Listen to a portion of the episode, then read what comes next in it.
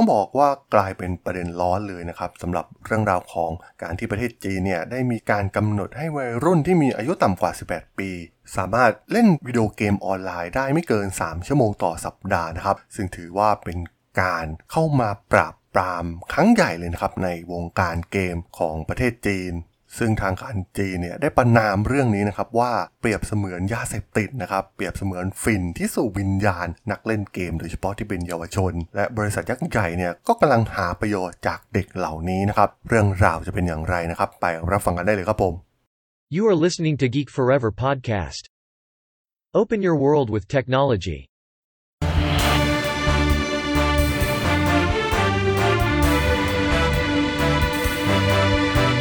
This is Geek Daily.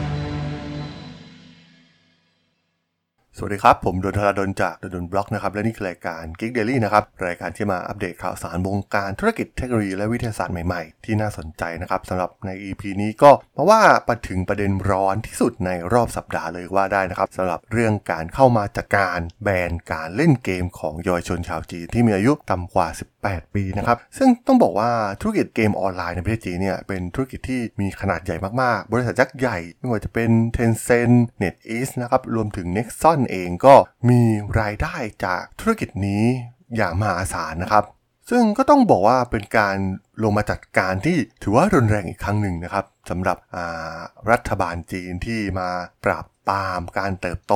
แบบ ก้าวกระโดดของอธุรกิจทางด้านเทคโนโลยีนะครับ ซึ่งก่อนหน้านี้ก็มีหลายธุรกิจแล้วนะครับที่โดนไปไม่ว่าจะเป็นอาลีบาบาอย่าง Ant Financial ของอาลีบาบาเองก็โดนไปนะครับ รวมถึงแอปติวเตอร์ชื่อดัง ก็เพิ่งโดนไปเหมือนกันนะครับ ซึ่งตอนนี้กำลังไล่เรียงจัดการทีละส่วนนะครับสำหรับรัฐบาลของประเทศจีน และแน่นอนนะครับว่าเกมก็เป็นส่วนสำคัญที่สุดส่วนหนึ่งเลยก็ว่าได้นะครับสำหรับการพัฒนาเยาวชนของชาติ โดยเฉพาะในประเทศจีน ซึ่งมันก็มีทั้งข้อดีและข้อเสียนะครับกับการเล่นเกม เพราะว่าตอนนี้อุตสาหกรรมเกมเนี่ยมันกลายเป็นแหล่งสร้างรายได้ให้กับเหล่า game caster ต่างๆ มากมายนะครับกลายเป็นธุรกิจแบบจริง ๆ จังๆ มีรายได้เลี้ยงตัวได้แบบจริงๆจังๆนะครับในประเทศไทยเองก็เราจะเห็นได้ว่ามีการบูมของธุรกิจนี้เป็นอย่างมากนะครับแต่ในจีนเนี่ยไม่ต้องพูดถึงนะครับเพราะว่าพวกเขาเนี่ยถือว่าเป็นต้นกำเนิดของหลาย ๆ เกม แล้วก็หลายเกมเนี่ยดังมากๆ มีผู้เล่นหลักหลายร้อยล้านคนเลยก็ว่าได้นะครับ ซึ่งแน่นอนว่ามันก็สร้างรายได้ จำนวนมหาศาลให้กับบริษัทเกมเหล่านี้ บริษัทยักษ์ใหญ่โดยเฉพาะ Tencent เองนะครับ ต้องบอกว่าเป็นยักษ์ใหญ่ด้านเกมเลยโดยเฉพาะนะครับ ซึ่งแม้จะทำธุรกิจอื่นๆด้วยนะครับ แต่ว่ารายได้จากเกมเนี่ยถือว่าเป็นธุรกิจใหญ่ของพวกเขาธุรกิจหนึ่งเลยนะครับซึ่งต้องบอกว่าการเข้ามาจัดการแบบรัวๆของรัฐบาลจีนนะครับก็ทำให้เหล่านักลงทุนเนี่ยเริ่มขวัญผวากันแล้วนะครับ เพราะว่าเริ่มไม่มั่นใจว่ารัฐบาลปักกิ่งเนี่ยกำลังทำอะไรอยู่นะครับทำให้ราคาหุ้นของบริษัท โดยเฉพาะที่มีการไปทำ IPO ในประเทศอเมริกาเนี่ยก็หุ้นลดลงเป็นอย่างมากนะครับ ซึ่งต้องบอกว่ามันกลายเป็นความเสี่ยงระยะยาวไปแล้วนะครับสำหรับนักลงทุนในการที่จะมาลงในธุรกิจเทคของประเทศจีนนะครับ ก่อนหน้านี้เนี่ยอาจจะเป็นธุรกิจแห่งอนาคตนะครับ เพราะว่าหุ้นเนี่ยขึ้น อย่างรวดเร็ว แล้วก็บริษัทต่างๆเนี่ยก็เริ่มที่จะเข้ามาทำ IPO ในตลาดหุ้นในนิวยอร์กของประเทศอเมริกานะครับหลายบริษัทเองก็ได้รับเงินทุนไปเป็นจำนวนมากนะครับไปพัฒนาต่อยอดบริการของตนเอง แต่ตอนนี้ก็ต้องบอกว่ามันเปลี่ยนไปแล้วนะครับ จากนโยบายที่ชัดเจนมากๆนะครับ ตอนนี้นโยบายของรัฐบาลจีนเข้ามาจัดการควบคุมทุกอย่างนะครับ ทั้งผลประโยชน์ทางเศรษฐกิจความมั่นคง เพื่อให้ประเทศเดินหน้าต่อไปได้นะครับ เพราะว่าพวกเขาเนี่ยเลยเห็นถึงความสำคัญนะครับ มันทำให้การกระจายของรายได้เนี่ยไม่เป็นธรรมนะครับ เพราะว่าเรา นักเทคโนโลยีนะครับนักธุรกิจทางด้านเทคโนโลยีเนี่ยกลายเป็นเศรษฐีกันนับไม่ถ้วนนะครับในประเทศจีน แล้วก็อาศัยความที่รัฐบาลจีนเนี่ยค่อนข้างที่จะปิดกั้นตัวบริษัทเทคโนโลยีที่มาจากต่างชาตินะครับ โดยเฉพาะที่มาจากซิลิคอนวัลเลย์เองเนี่ยมีน้อยมากนะครับ ที่สามารถเจาะเข้าไปได้ในฐานผู้ใช้งานของประเทศจีน ซึ่งส่วนใหญ่ก็จะพ่ายแพ้ไปนะครับ บริษัทยักษ์ใหญ่ Facebook Google มีเพียงไม่กี่บริษัทนะครับที่สามารถที่จะเจาะเข้าไปในตลาดประเทศจีน อย่างบริษัทที่ทำฮาร์ดแวร์อย่าง Apple เองก็สามารถเจาะเข้าไปได้นะครับ เพราะว่าคงไม่ได้ไปยุ่งกับข้อมูลส่วนตัวของประชากรชาวจีนมากนัก แล้วก็ที่สำคัญ Apple เองเนี่ยก็เน้นเรื่องความเป็นส่วนตัวอยู่แล้วนะครับเป็นเรื่องสำคัญในการดำเนินธุรกิจของพวกเขา หรืออีกบริษัท ถ้าเป็นบริษัททางด้านเทคโนโลยีที่เป็นแพลตฟอร์ม ก็อย่างมีอย่างตัว LinkedIn เองนะครับ ที่เข้าใจวัฒนธรรมของท้องถิ่นมากกว่านะครับ ก็สามารถที่จะเติบโตในประเทศจีนได้ ซึ่งก่อนหน้านี้เองเนี่ยก่อนที่จะมาโดนในธุรกิจเกมเนี่ย Tencent เองก็โดนจัดการนะครับจาก Meituan Dianping นะครับหรือ Didi Chuxing นะครับที่ก็มี Tencent เป็นนักลงทุนรายใหญ่เหมือนกันนะครับ Tencent ได้สูญเสียมูลค่าตลาดเนี่ยไปแล้วประมาณ 4 แสนล้านดอลลาร์นะครับ นับตั้งแต่จุดสูงสุดของพวกเขาในเดือนมกราคมที่ผ่านมา มันเป็นเวลา 10 เดือนแล้วนะครับ ที่ทางรัฐบาลจีนเนี่ยเริ่มจัดการทีละส่วนทีละส่วนนะครับ ซึ่งแน่นอนว่ามันคงจะโดนกันหมดนะครับธุรกิจเทคโนโลยีของประเทศจีน โดนมากโดนน้อยก็แล้วแต่ธุรกิจนะครับ แต่แน่นอนนะครับว่าบริษัทเหล่านี้ก็ทำอะไรไม่ได้นะครับ เพราะว่าการปกครองของรัฐบาลจีนเองนะครับที่เป็นคอมมิวนิสต์ซึ่งแน่นอนว่ารัฐเนี่ยก็ต้องเป็นใหญ่ที่สุดนะครับ พวกเขาก็ต้องทำตามอยู่แล้วนะครับ ไม่มีใครมากล้าหรือกับทางรัฐบาลจีนนะครับ โดยเฉพาะมันเป็นคำสั่งโดยท่านผู้นำสีจิ้นผิงลงมาเองนะครับ ซึ่ง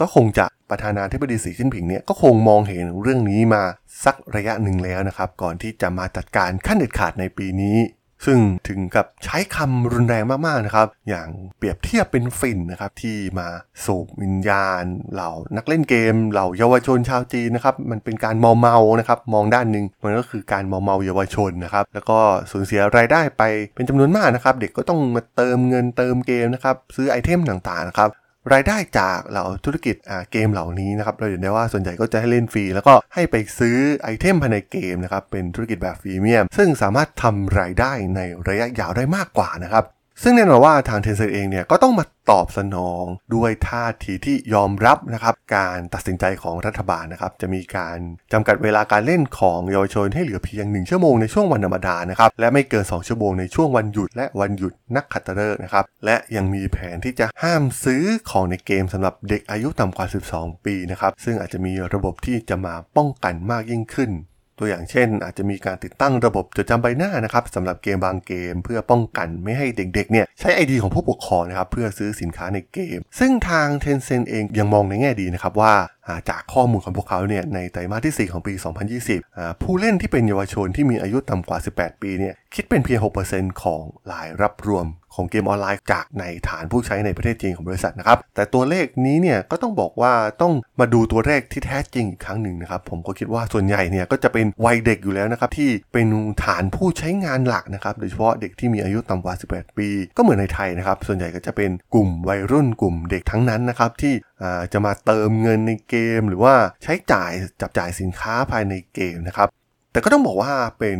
อีกหนึ่งนโยบายที่น่าสนใจนะครับ เป็นการเปลี่ยนแปลงครั้งสำคัญ ระหว่างซีกโลกฝั่งตะวันตก อย่างในอเมริกาหรือยุโรปนะครับกับประเทศจีนที่ดูเหมือนว่าตอนนี้เนี่ยพวกเขาจะมาควบคุมทุกสิ่งทุกอย่างนะครับ แล้วก็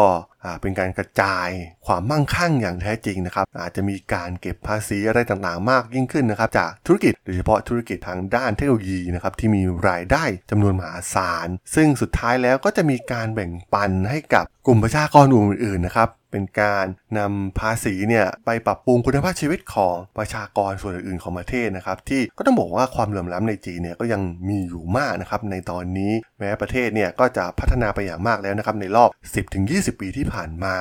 ซึ่งมันก็น่าสนใจนะครับว่านโยบายแบบไหนนะครับการปล่อยเซรีแบบตะวันตก หรือว่าการที่มาจัดการแบบประเทศจีนเนี่ยมันจะดีกว่าในระยะยาวจริงๆนะครับก็ถือว่าเป็นคำถามที่น่าสนใจ สำหรับเรื่องของการควบคุมเหล่านี้นะครับโดยเฉพาะเรื่องเกมนะครับถือว่าก็เป็นมุมมองที่สำคัญมากๆนะครับมีทั้งมุมบวกและมุมด้านลบนะครับมันเป็นสิ่งมองเมาก็ได้นะครับมองมันเป็นอาชีพที่จะสร้างรายได้ให้กับเยาวชนในอนาคตก็เป็นได้นะครับ เพราะว่าในประเทศไทยเองก็มีเยาวชนจำนวนมากนะครับที่สามารถเติบโตแล้วก็มาสร้างรายได้จำนวนมหาศาลจากธุรกิจเกมเหล่านี้นั่นเองครับผม สำหรับเรื่องของการแบนเยาวชนในประเทศจีนนะครับในส่วนของการเล่นเกมใน EP นี้เนี่ยผมก็ต้องขอจบไว้เพียงเท่านี้ก่อนนะครับสำหรับเพื่อนๆที่สนใจข่าวสารวงการธุรกิจเทคโนโลยีและวิทยาศาสตร์ใหม่ๆ ที่น่าสนใจที่ผมจะมาเล่าฟังผ่านรายการ Geek Daily ก็สามารถติดตามมาได้นะครับ ทางช่อง Geek Forever Podcast ตอนนี้ก็มีอยู่ในแพลตฟอร์มหลักทั้ง Podbean Apple Podcast Google Podcast Spotify YouTube แล้วก็จะมีการอัปโหลดลงแพลตฟอร์ม Blockdit ในทุกๆตอนอยู่แล้วด้วยนะครับถ้าอย่างไรก็ฝากกด follow ฝากกด subscribe กันด้วยนะครับแล้วก็ยังมีช่องทางหนึ่งในส่วนของ Line แอดที่แอดทรดนนะครับ t h a r a d h o l สามารถแอดเข้ามาพูดคุยกันได้นะครับ ผมก็จะส่งสาระดีพอดแคสต์ดีๆ ให้ท่านเป็นประจำอยู่แล้วด้วยนะครับยังไงก็ฝากติดตามทางช่องทางต่างๆ กันด้วยนะครับสำหรับใน EP นี้เนี่ยผมก็ต้องขอลาไปก่อนนะครับ เจอกันใหม่ใน EP หน้านะครับผม สวัสดีครับ